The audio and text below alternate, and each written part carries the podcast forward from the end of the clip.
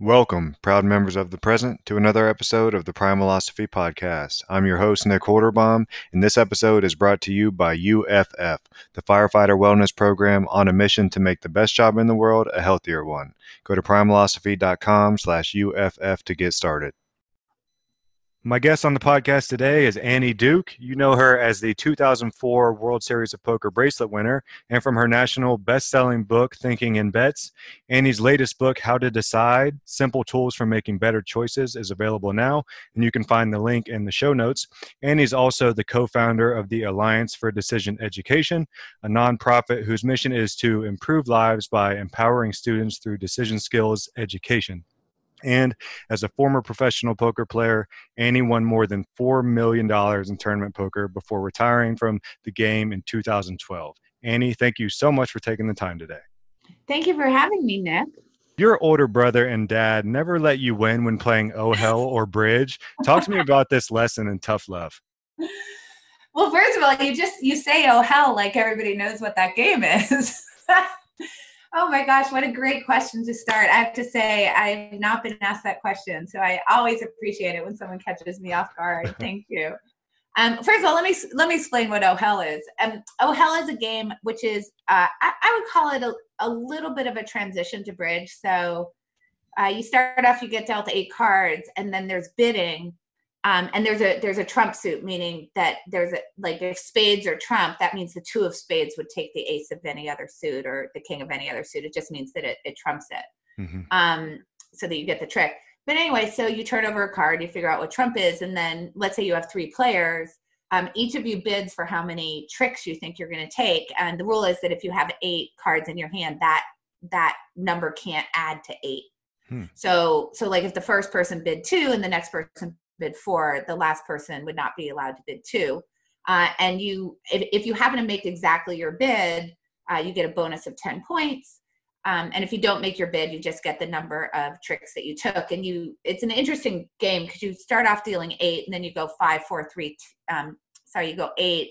You start off bidding eight, and then you go seven on the next round, six, five, four, three, and then you go, go back up to eight. So whoever has the most points at the end wins. It's actually a really amazing game for a couple of things. One is really understanding, you know, how do you deal with hidden information? Like, how do you sort of figure out what people hold in the same way that Bridge does? You have to sort of figure out where cards are sitting. What are you understanding about what the other person is holding by the way that they bid, which obviously is a lot of information. Um, and then you you also have to think about what the what the order of the play of your cards are going to be because it really matters. So you're sort of trying to set yourself up for the future and while there's no betting element obviously this this was a really good training ground for thinking about poker. But to the question that you actually asked me now having explained what oh hell is um, uh, no i was never allowed to win. And it was you know the thing was that my dad obviously was like a middle-aged man. I mean when, when we were playing he was in his 30s and then my brother was two years older than me. And you know two, two years older when you're an adult doesn't make any difference. But if you're seven and your brother is nine, the gap in your cognitive capabilities is huge. Mm-hmm. And you can add on top of that that my brother is just a really, really, really talented games player in all senses. By the time he was uh, sort of in his, I think his late teens, he was already a master at chess. Uh, you know, and he was reading big tomes on on chess openings and endings and middle games and so on and so forth. I mean, he's he's really smart.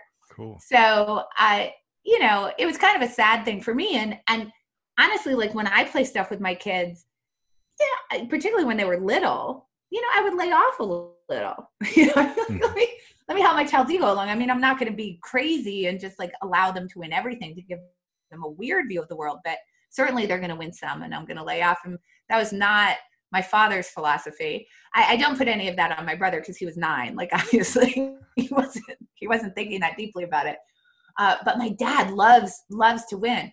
And what I think is really hilarious about it is that my father, what he always used to say was that he felt like it was really important for his children to feel like they had earned it, to sort of bump up against that wall of not being able to win and figure out sort of how to break through it. So you know, he had this very sort of philosophical, like as if he had really thought this through like i'm really going to help my kids become better thinkers and so on and so forth. But then my brother and i both have these stories that as a teenager my father had taught my brother chess.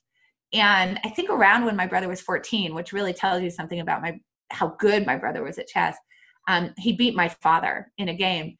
And you know I, I i think that you know, maybe my dad thought that was a little bit of a fluke or something. So they played another game, which my brother won again. And then that literally, I'm not kidding, is the last game of chess my brother and father have ever played.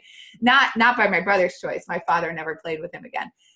And then something very similar happened to me when I was 16. I beat my father at Scrabble. And that was the last time the Scrabble board ever came out.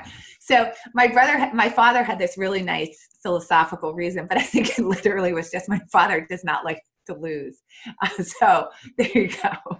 Well, thank you for sharing how to play Oh Hell. I'm going camping this weekend, so I'm gonna have to try to pick that up. You know, it's it's actually it's it really is. It's like a super it's a super super fun game. Aces are high in the game, just FYI. Um, and uh, uh, it's just like and it, it's this really interesting thing. Like if you make your bid dead on, then you get ten. But if, if you go over your bid, then you go back to just counting the number of cards that you have and that that's actually the key to making that game really interesting because you because you can't kind of like you know as they say under promise over deliver you get punished for that which i think is a really really good thing and an excellent actually lesson for life that when you're thinking about deploying your resources and anything that you're thinking about we really really focus on the kind of sort of over allocation of resources right? Predicting that you're going to be able to do more and then doing less and we all sort of recognize that as a problem but we don't recognize the kind of under delivering you know under promising over delivering issue which is really an under allocation of resources. And um, what that means is that you know we may not actually be sort of maximally using the things that we have available to us in order to get our results. And in fact that's really encouraged because when we overshoot what we promise we get really really big pats on the back but you know, under allocation is just as bad as over allocation. And what you really want, and this is something that poker teaches you, certainly at Endo Hell, is that you want precision. You want to be a really good forecaster. You want to be really well calibrated to like what's going to happen in the future. And you don't want to go over or under. And uh, that's one of the things that I really love about Oh Hell is that you get this big reward for being dead on. Mm-hmm. And you get punished for anything else and precision in decision making is sort of your world. Should we be taught in K through 12 how to think probabilistically? And where should teachers start who want to do so? Oh my gosh. Well, I, I thank you so much for asking that question. Um, so I actually started a nonprofit. Uh, so I'm going to, I put my money where my, where my mouth is on my opinion on this. Uh, so I co-founded a nonprofit called the Alliance for Decision Education. And what we're really trying to do is bring this kind of you know really the decision decision skills education into k through 12 and like i mean i would ask you this nick like between you know in that time period when you were in school did anybody actually ever did you take a class on how to make a good decision and how to think about your habits in you know how to think about you know if i make a particular decision what might the future hold for me? Like all, all the things that we think about in terms of decision skills were you getting those as a class in school at any point. There, are real processes that you can teach for for making great decisions. That's the point of how to decide is to really show you you know beyond using your gut or like I, I mean i guess kind of a simple pros and cons list which has a whole bunch of problems associated with it. How would you really understand what a really good decision process is? And there's there's a few things that go into that. One is you have to understand like that you have to explore your options and compare them to each other. You have to kind of know what your resources are you need to think about for any option what how how might the future unfold? What you know what would be the influence of luck? And then you get into you know you have to understand probabilities that when something happens it didn't have to happen. It wasn't a hundred percent to occur.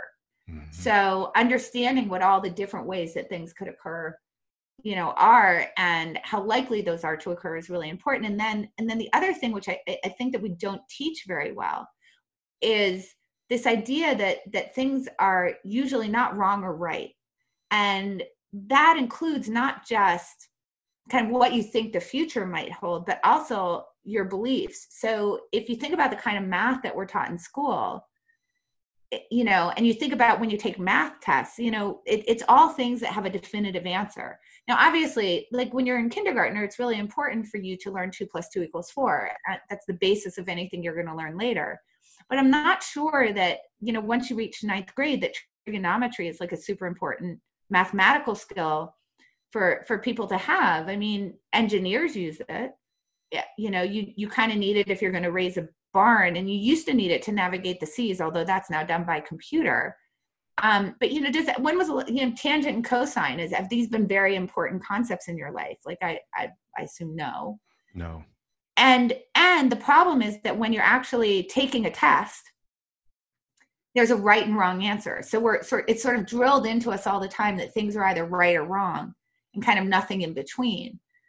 But statistics and probability teaches you a really different way of thinking about the world, where it's not about wrong or right. It's about things will happen with some probability or not like if we if we think about the 2016 election we can see where this lack of education um, really can can show through in terms of the way that people interpreted the results back to sort of what the polls were saying and what the the predictions were. So polls are not a prediction of the election.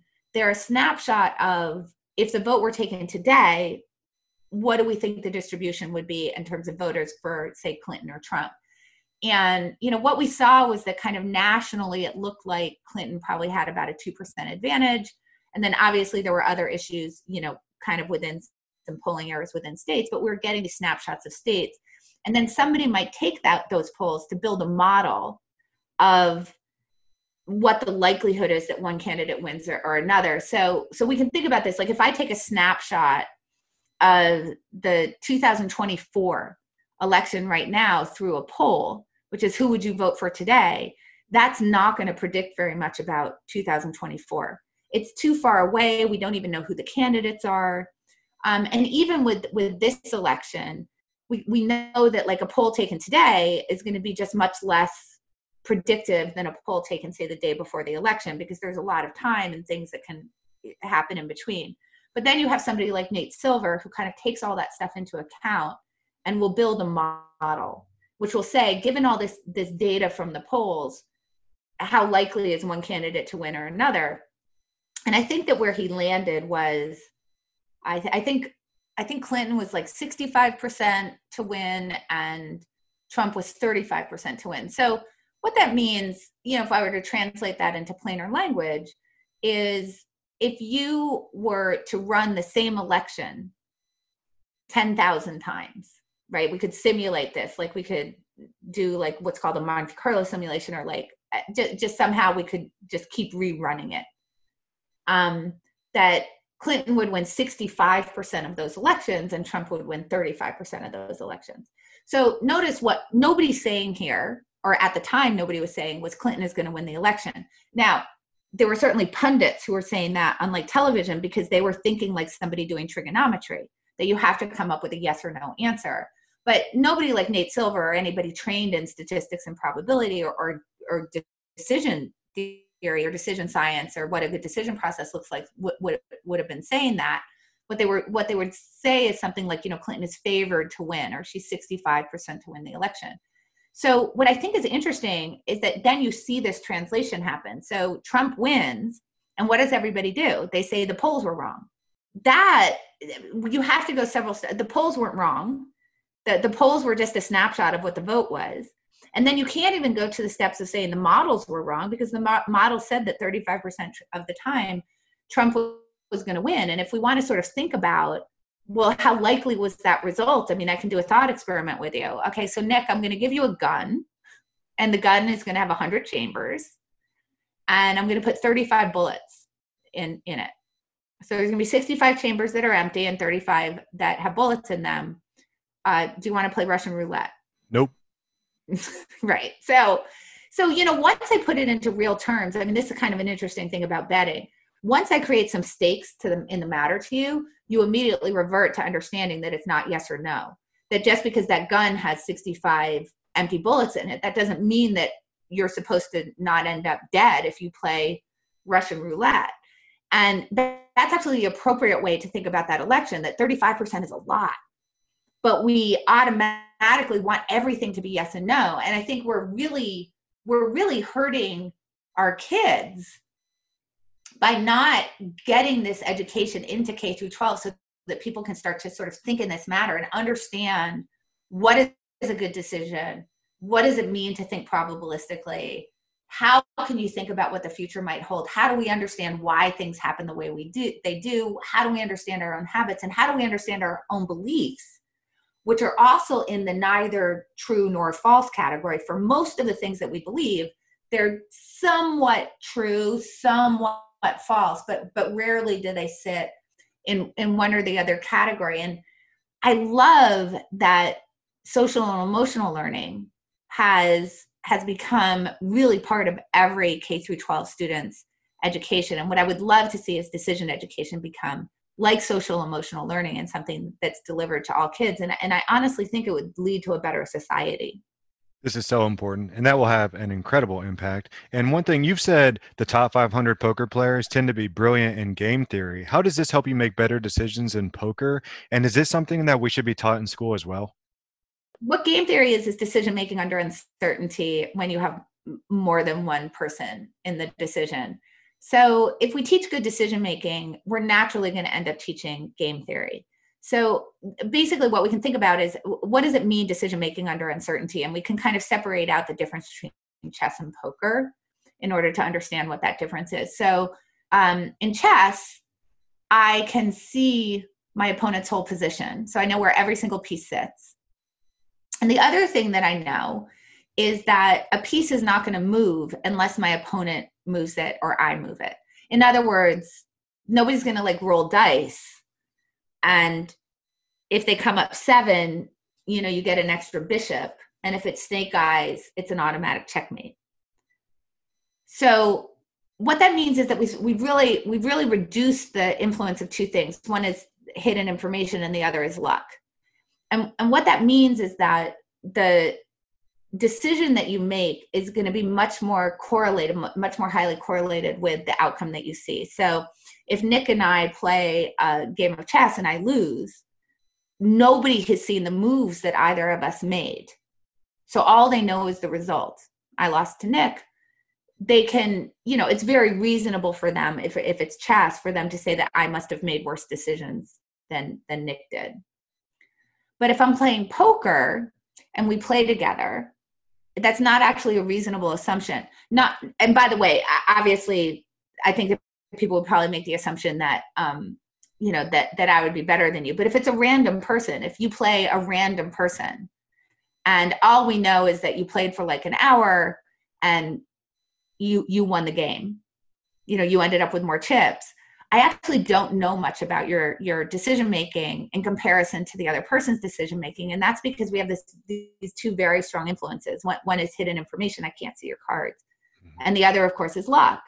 That um, that you could have a hand that's going to win like ninety eight percent of the time, and two percent of the time you're going to lose, and that two percent could have happened, and I don't really know because you don't all you know is it's going to occur 2% of the time and you have no control over when you're going to see that 2% similar to clinton and, and trump you know from the prediction markets that trump's going to win 35% of the time. And if you don't know on that particular election on that particular day that that election is held if that 35% is going to happen. You know and we can imagine if the election were held the next day clinton might have won or if it was the day before clinton might have won. So um so once we bring this uncertainty in, that's where we get into the world of game theory, which is how are we thinking about how do I make decisions when not only do I not know the other position, the other player's position, but I also don't know how they might react to their position. And there's also a really strong influence of luck. And that starts to get into the realm of game theory. So if if we're teaching, we don't need to get into like the deep math of game theory with with kids, obviously, unless you know they're they're farther along in high school and it's something that interests them. But we can get into the kind of thinking that game theory is getting you to which is how do you how do you make decisions in a world where you can make a perfectly good decision and have a bad outcome? You could make a perfectly good decision and have a good outcome.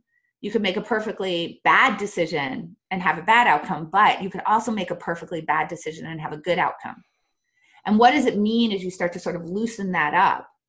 And then you combine that with there's other people making decisions that are going to sort of influence your outcomes and you don't necessarily know what their positions are. And this is this is really kind of like the whole ball of wax. And if we can start to unwind how to do well in that situation which obviously is an amazing description of poker um, you know then we can start getting somewhere in terms of getting people to think about better decision making. So you know one one of the things that i really think about is um how how if you're thinking about how are we making decisions during coronavirus what you start to see is the usefulness really the really big usefulness of like this type of thinking getting really really uncomfortable sorry getting really comfortable in the kind of discomfort that most of us feel in uncertainty. Because the the way that I, I think about what's happening with coronavirus is you know obviously we have this huge imperfect information problem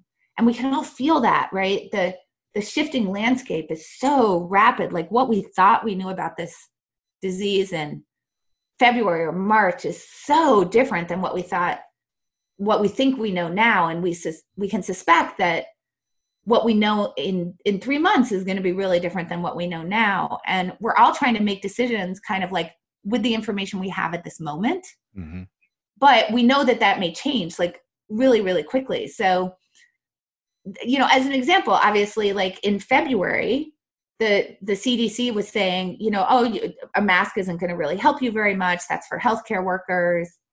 You don't really need to to wear one. And then obviously there was a lot more information that uh, became available since then um, you know and now they want you to wear masks or uh, it turns out they're probably pretty effective or in march we didn't know that you could be asymptomatic or pre-symptomatic and be spreading the disease. And now we know that. And that really changes the way you think about your risk because someone who's not obviously sick um, could could be getting sick, right? So these are all things that, like those are really big deals. Those things that have changed, we certainly feel that you know obviously there's this this ginormous influence of luck um, as you know the wrong bat met the wrong human and mm-hmm. boom you know there's you know 170,000 people are, are, dead in America now so um so there's just there's a lot that has to do with luck as well so what I try to tell people is look this is this is kind first of all this is a really good test of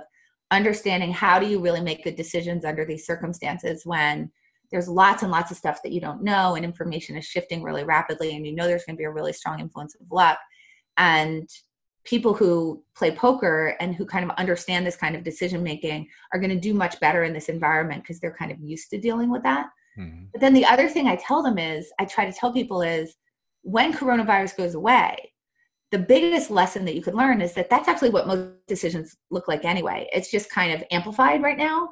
And if you can get comfortable with the kind of decisions that you would have to you know that you might be making during coronavirus you're going to be a lot better off when coronavirus goes away because your decision making in general is going to improve.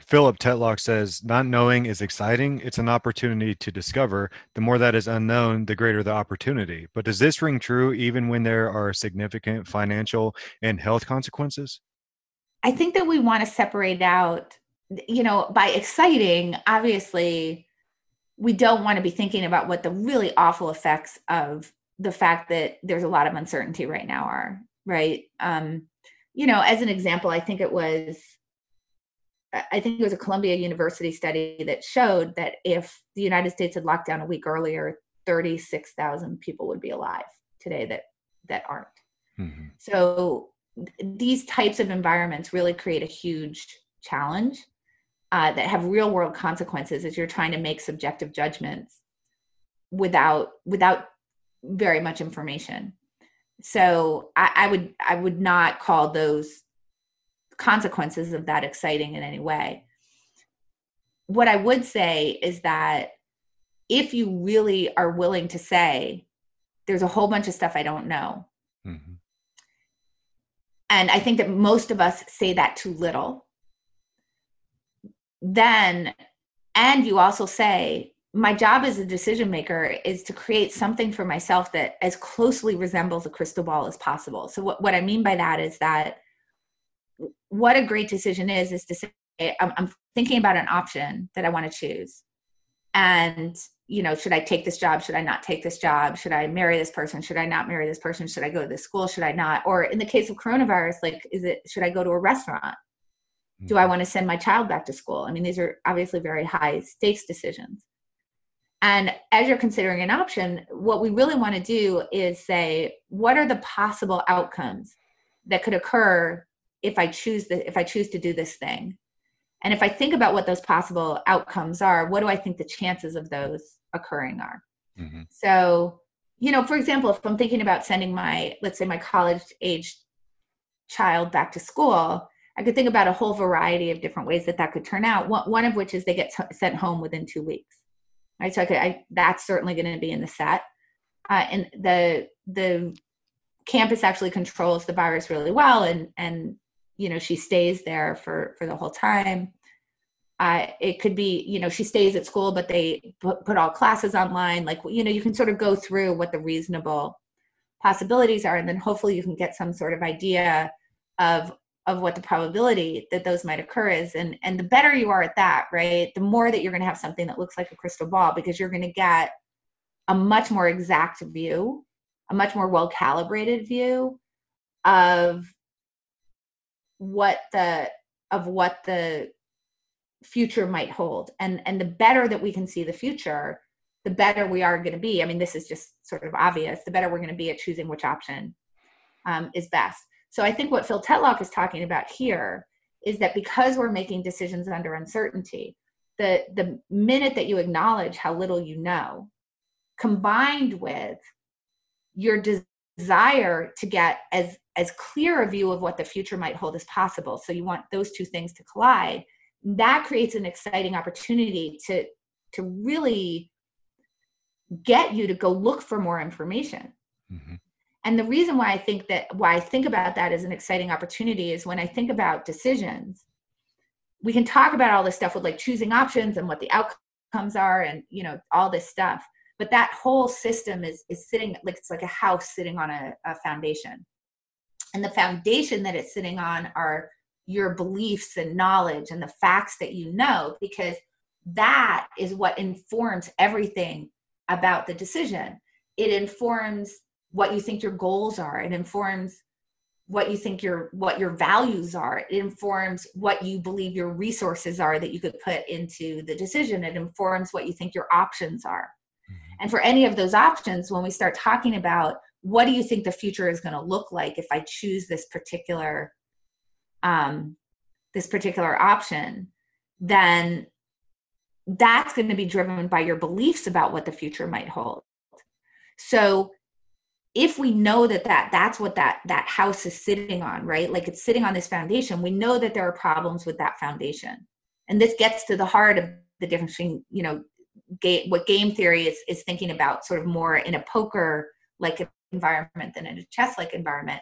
Because the two problems with that foundation are one there are inaccuracies in the things that you believe. Like today there are lots of things you believe that you're going to find out later.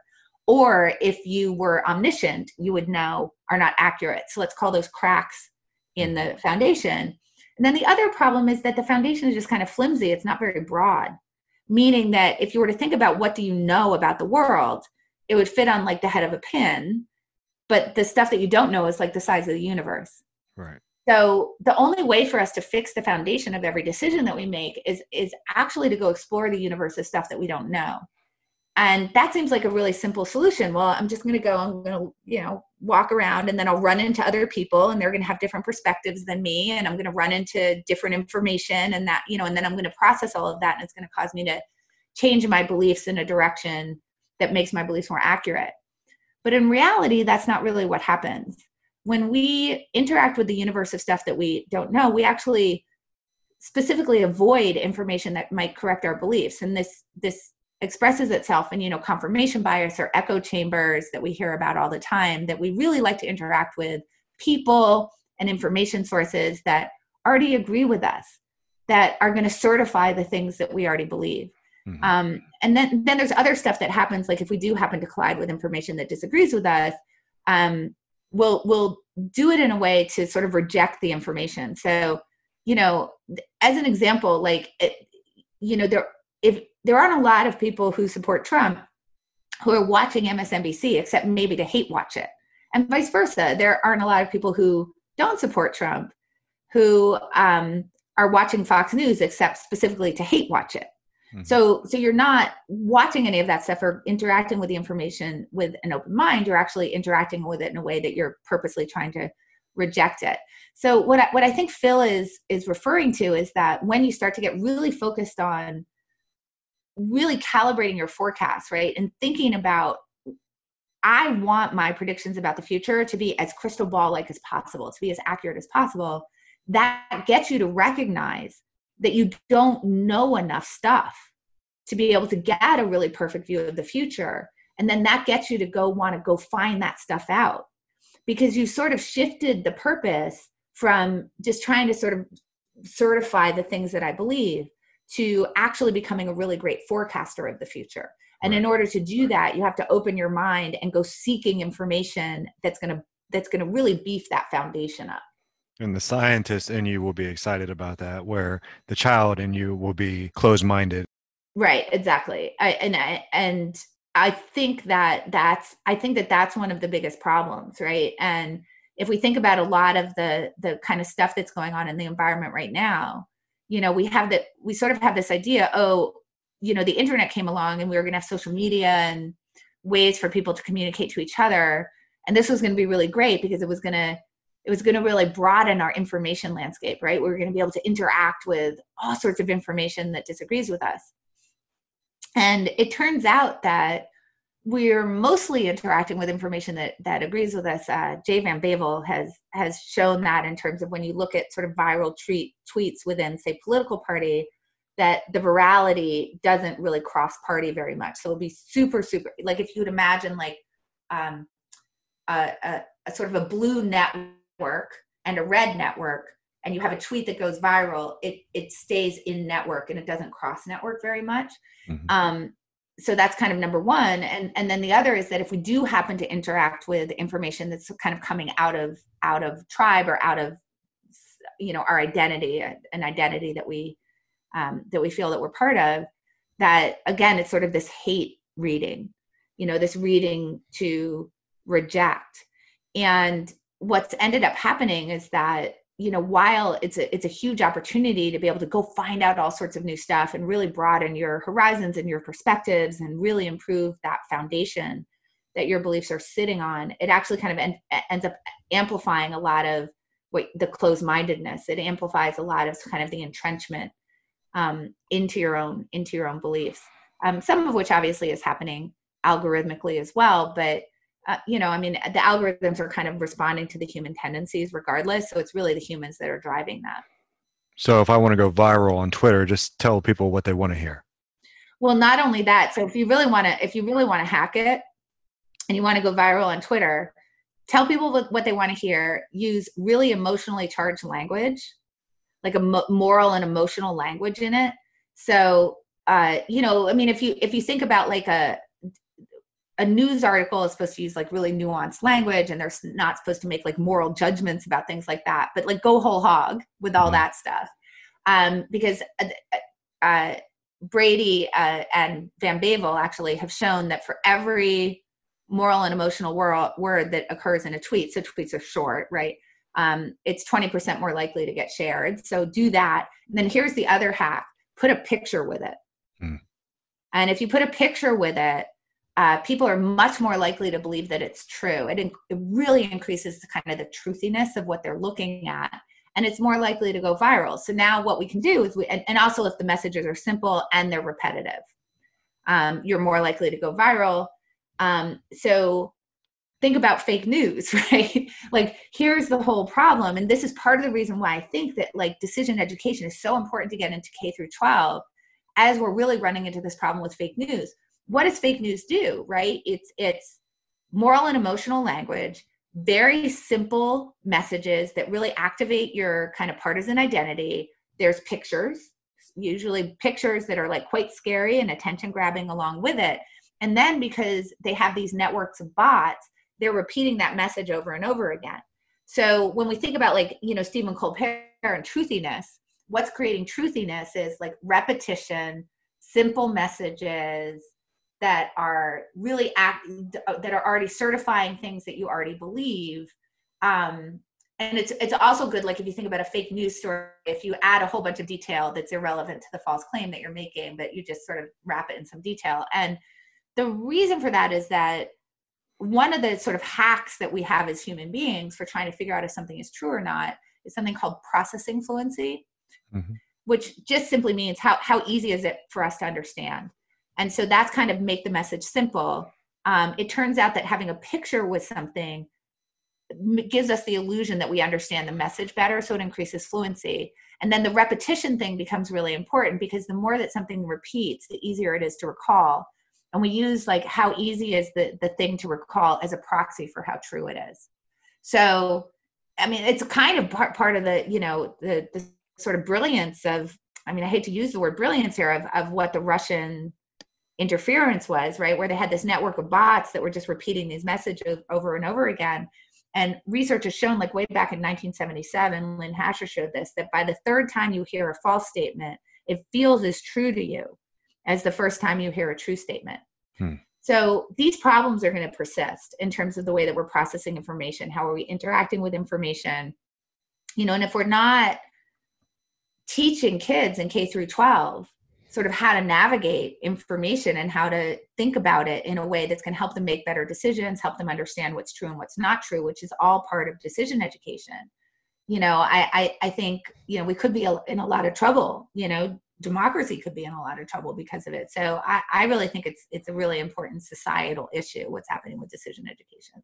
Hmm. They're just pulling on all of my identity strings. So how do you shift from hindsight bias to perspective bias? Here's the problem for us as decision makers.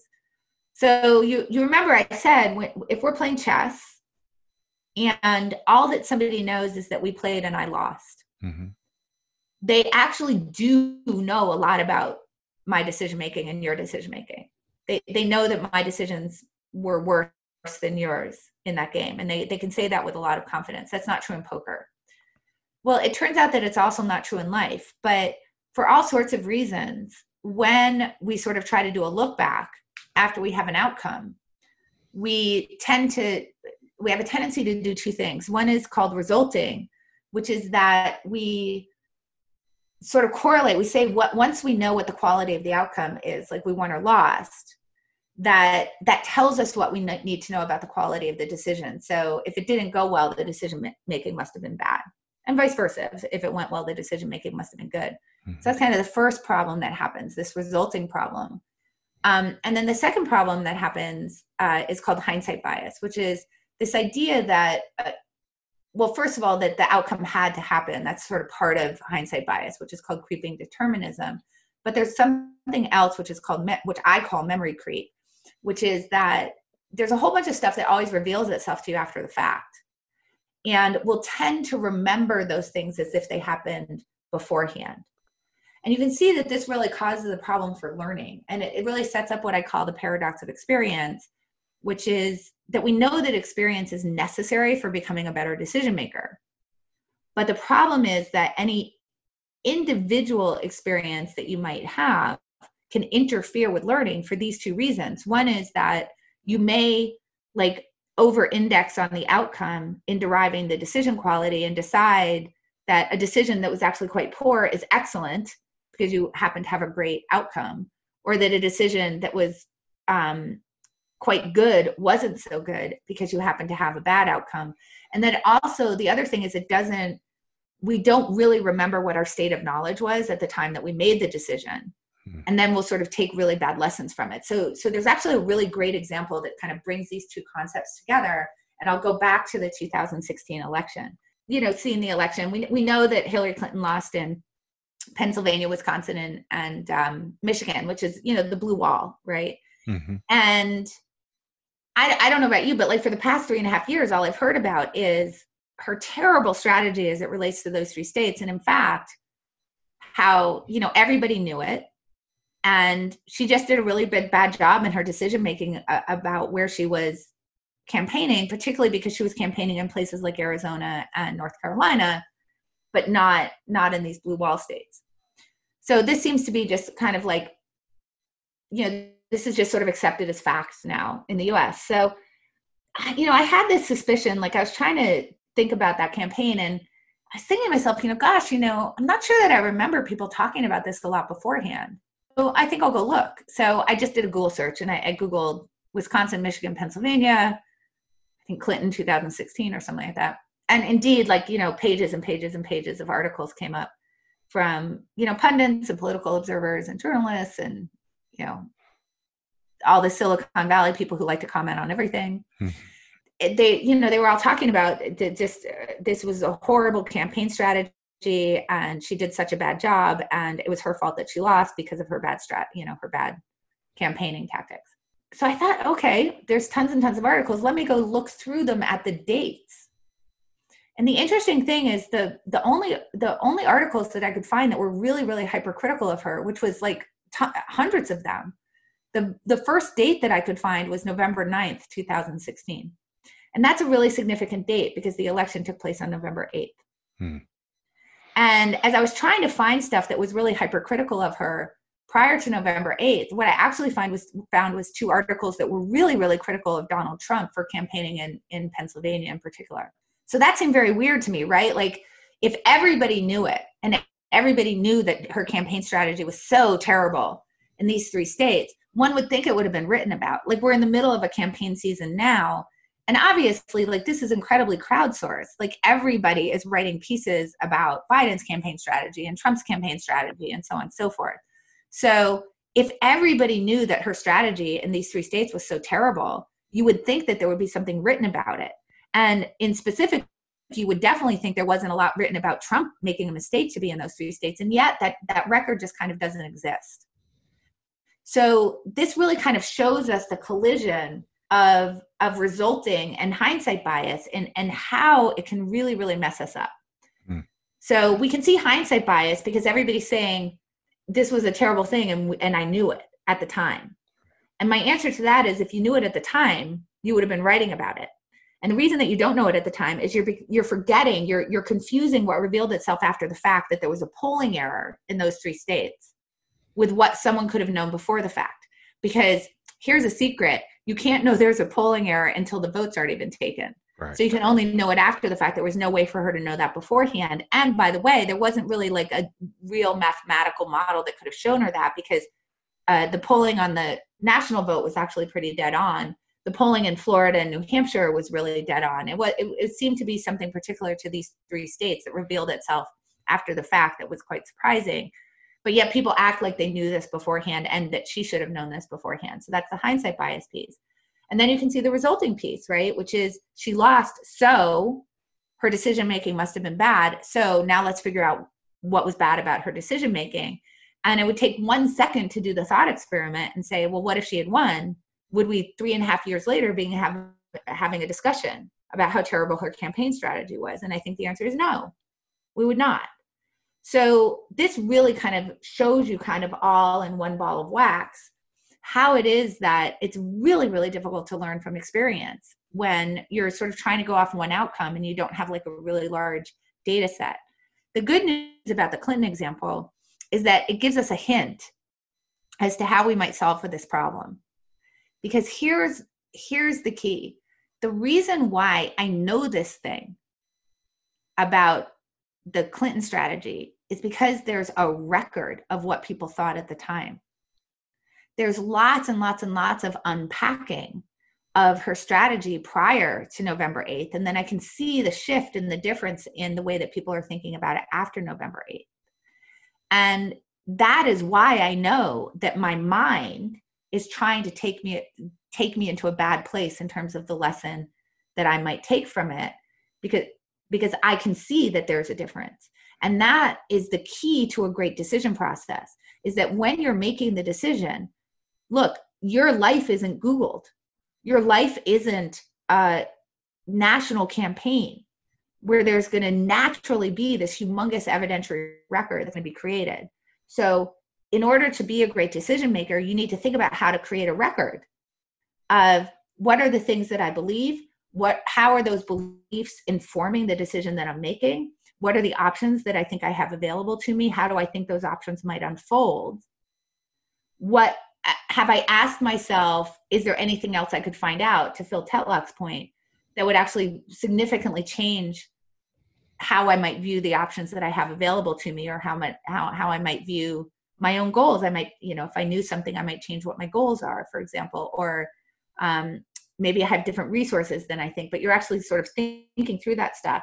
And if you have a record of that, now you can actually really help to to reduce the impact of these things like resulting in hindsight bias because after you get an outcome you can go back and look at what you thought how you thought the world was going to unfold and then you can ask yourself a really simple question did things turn out in a way that i would have expected and and what i mean by that is that like if i if i am thinking about a hand of poker and i say well given what i know i think that Nick could either have a really amazing hand like three of a kind, or he might be bluffing. This is something that comes up in poker a lot that you'll end up kind of narrowing it down to those two things. And there's a reason, which is that when people bluff, they tend to play it, they play the hand as if they have an amazing hand.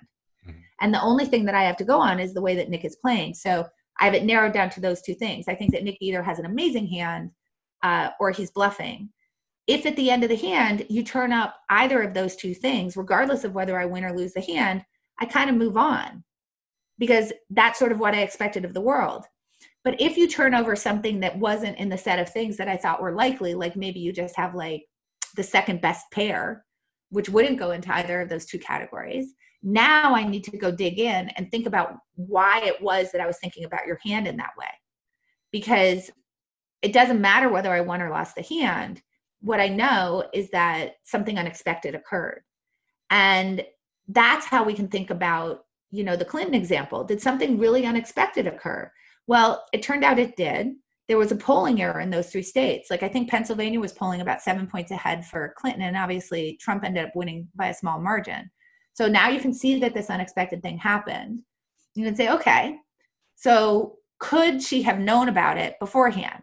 And then you look through the data and you say, no. I mean nate silver didn't know about it. None of the political pundits know about it. So it's probably unreasonable for her to know about it beforehand. So that's okay. So you then you say okay but now that we know that this occurred can we go back and think about is there a way that we could see this going forward and include this in our decision process going forward and i think that the answer to that is yes that they've sort of figured out why there was this polling error and they're trying to improve polling methods in order to sort of resolve that error so that's what a really great decision process looks like. Create a record of what you think might happen, make a decision. When the world unfolds, figure out did it unfold in a way that was unexpected or not? If it unfolded in a way that was unexpected, ask yourself is this something that I could have known beforehand? If the answer is yes, figure out why and try to include that in your decision process going forward instead of pointing fingers backwards. And if the answer was no, ask yourself, well, if I couldn't have known it beforehand, now having that revealed to me, is there a way that I could know it in the future? If the answer is yes, you incorporate it in your decision. And if the answer is no, you move on because, you know, as we talked about with game theory or poker or whatever, sometimes there's just stuff you don't know, whether it's coronavirus or whatever. You there's just things you don't know, and you have to get comfortable with that when you're making decisions.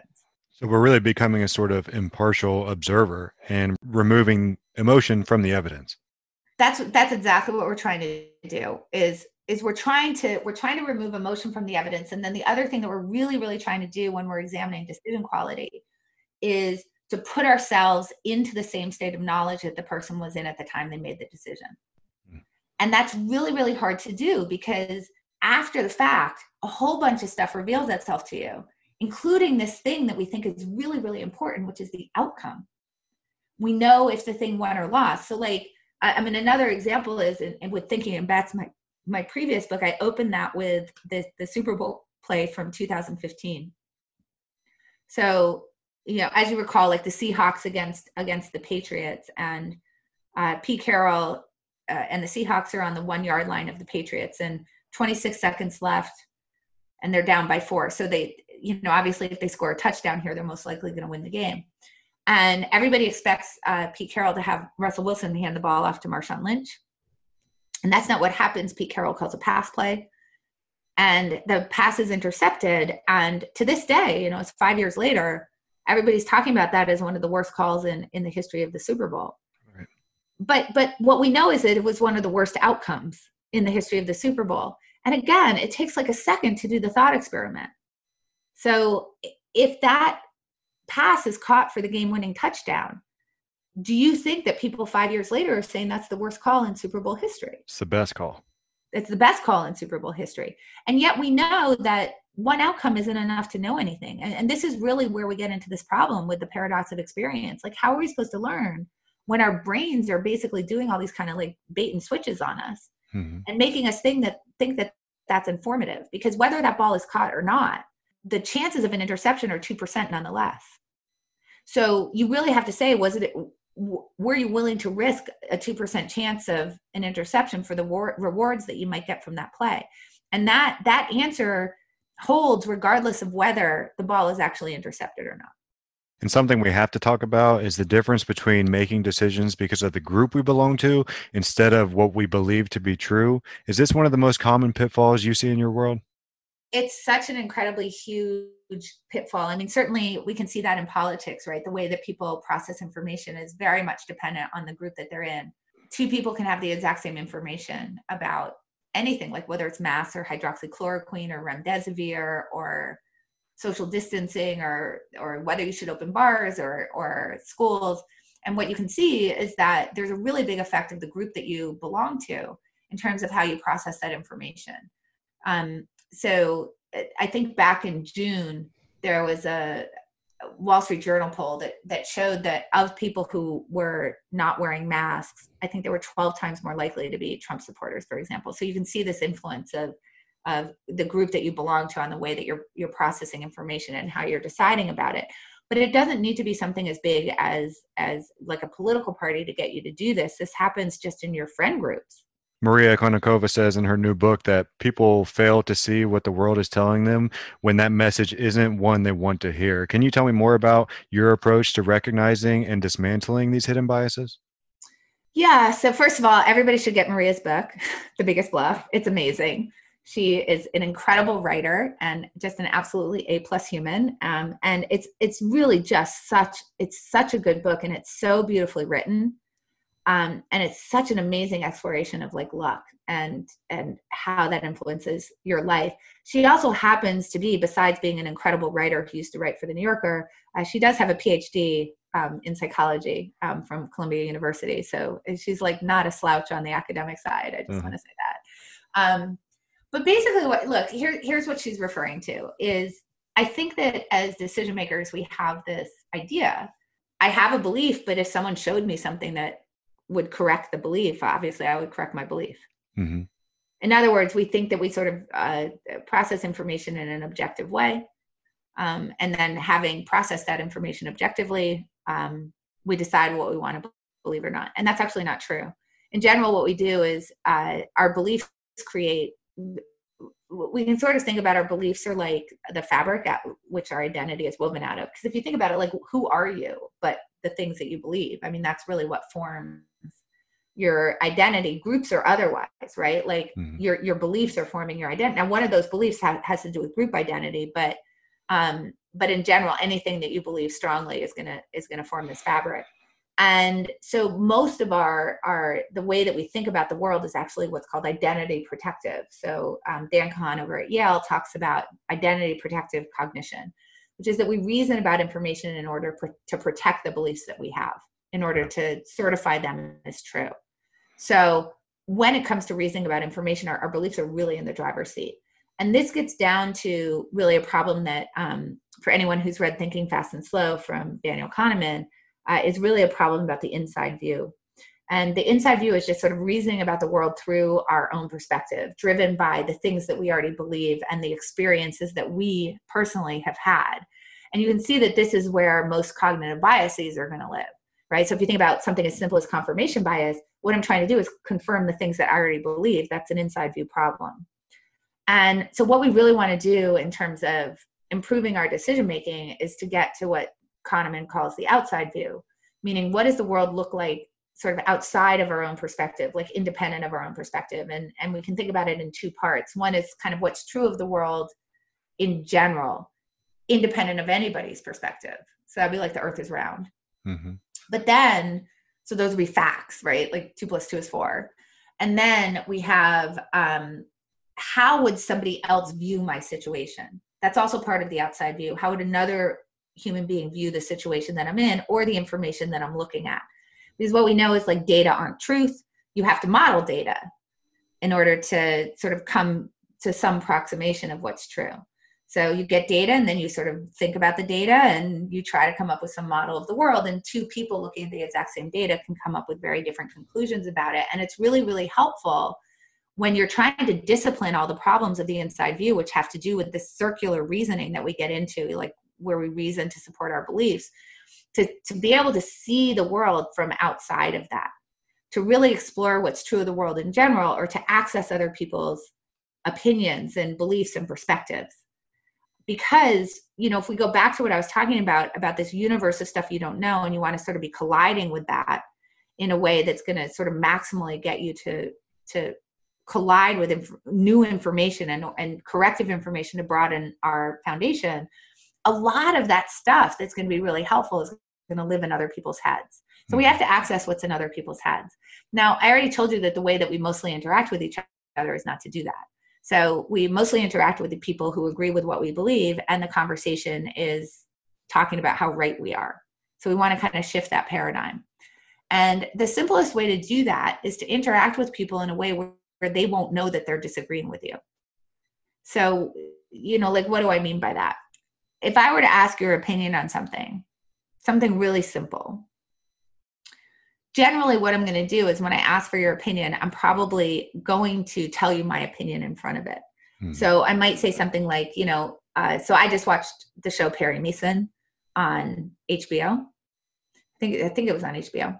Um, so I might say something to you like, I watched Perry Mason. I thought it was really cool that we saw his journey from PI to lawyer. And then I thought that it was great that he was more of a flawed character than sort of the Raymond Burr, you know, so I might tell you all this stuff that I think. And then what I'll say to you is, what you, did you watch it? What did you think of it?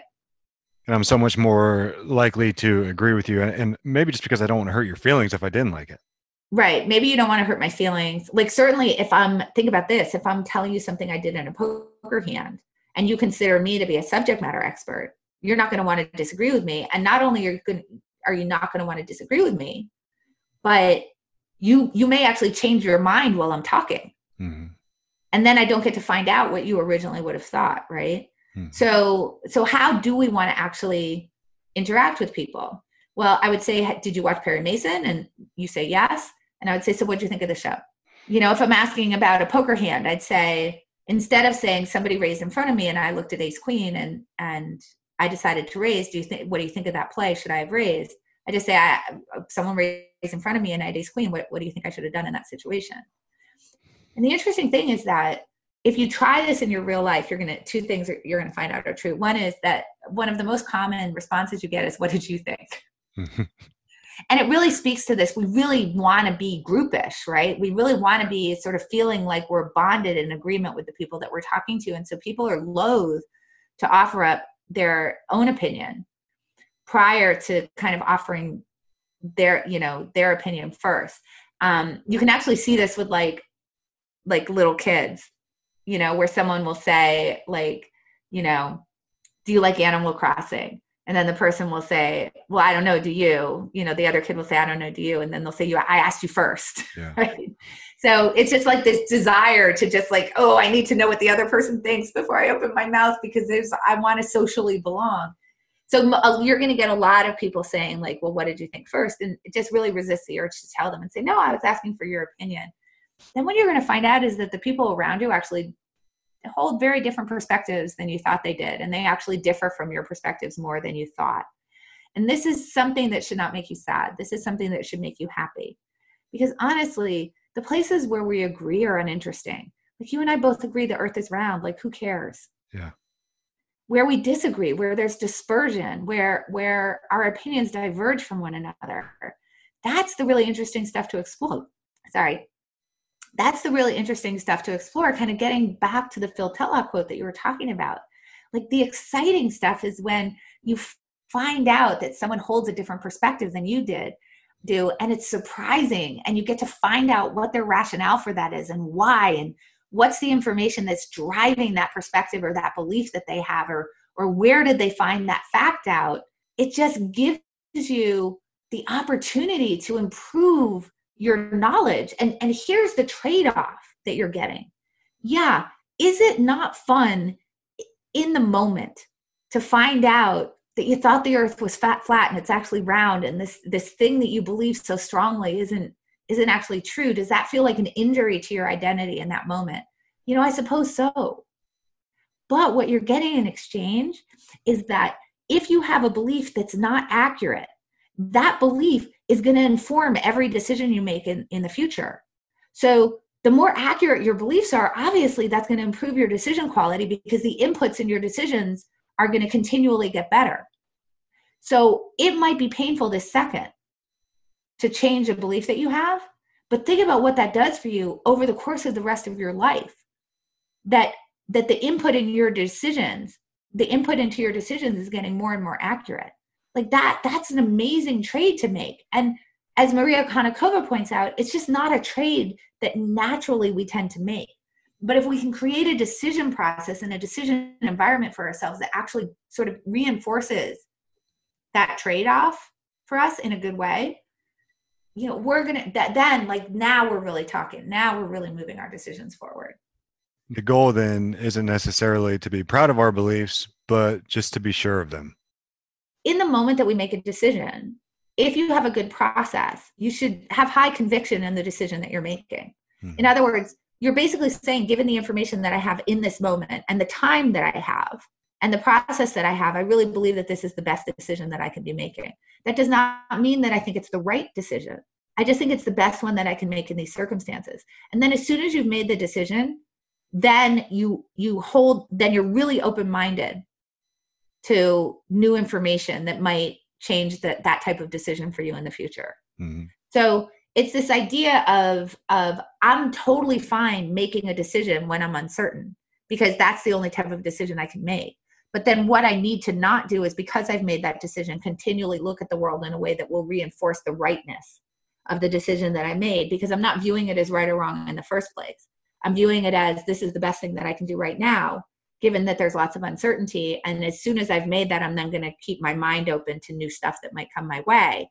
And i'm going to make sure that i interact with the people in a way that reveals what they believe as much as possible. And that's on me not them i have to talk to them in a way that allows them to disagree with me. All right annie if you could have a drink or a coffee with anyone in history who would you choose and why? That's a really good question.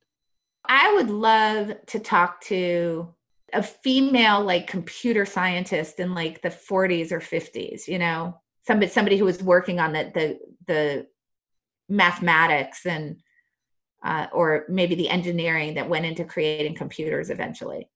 Um, the reason is that first of all, I'd love to talk to a woman who is doing that regardless and kind of understand the, the history of computers, but also, man, that's a male dominated world, you know, and what is what was that like for them? You know, to what you did, I'd like I'd like to just sit down with a female firefighter, right? And really talk to them about what that experience looks like for them um, you know, something obviously I've thought about for myself a lot. And I, I just, I just, you know, I, I'm, I probably don't know what their name is. You know, I just want to sit down and, and talk to somebody who did that. So it's someone who, whose name I don't know.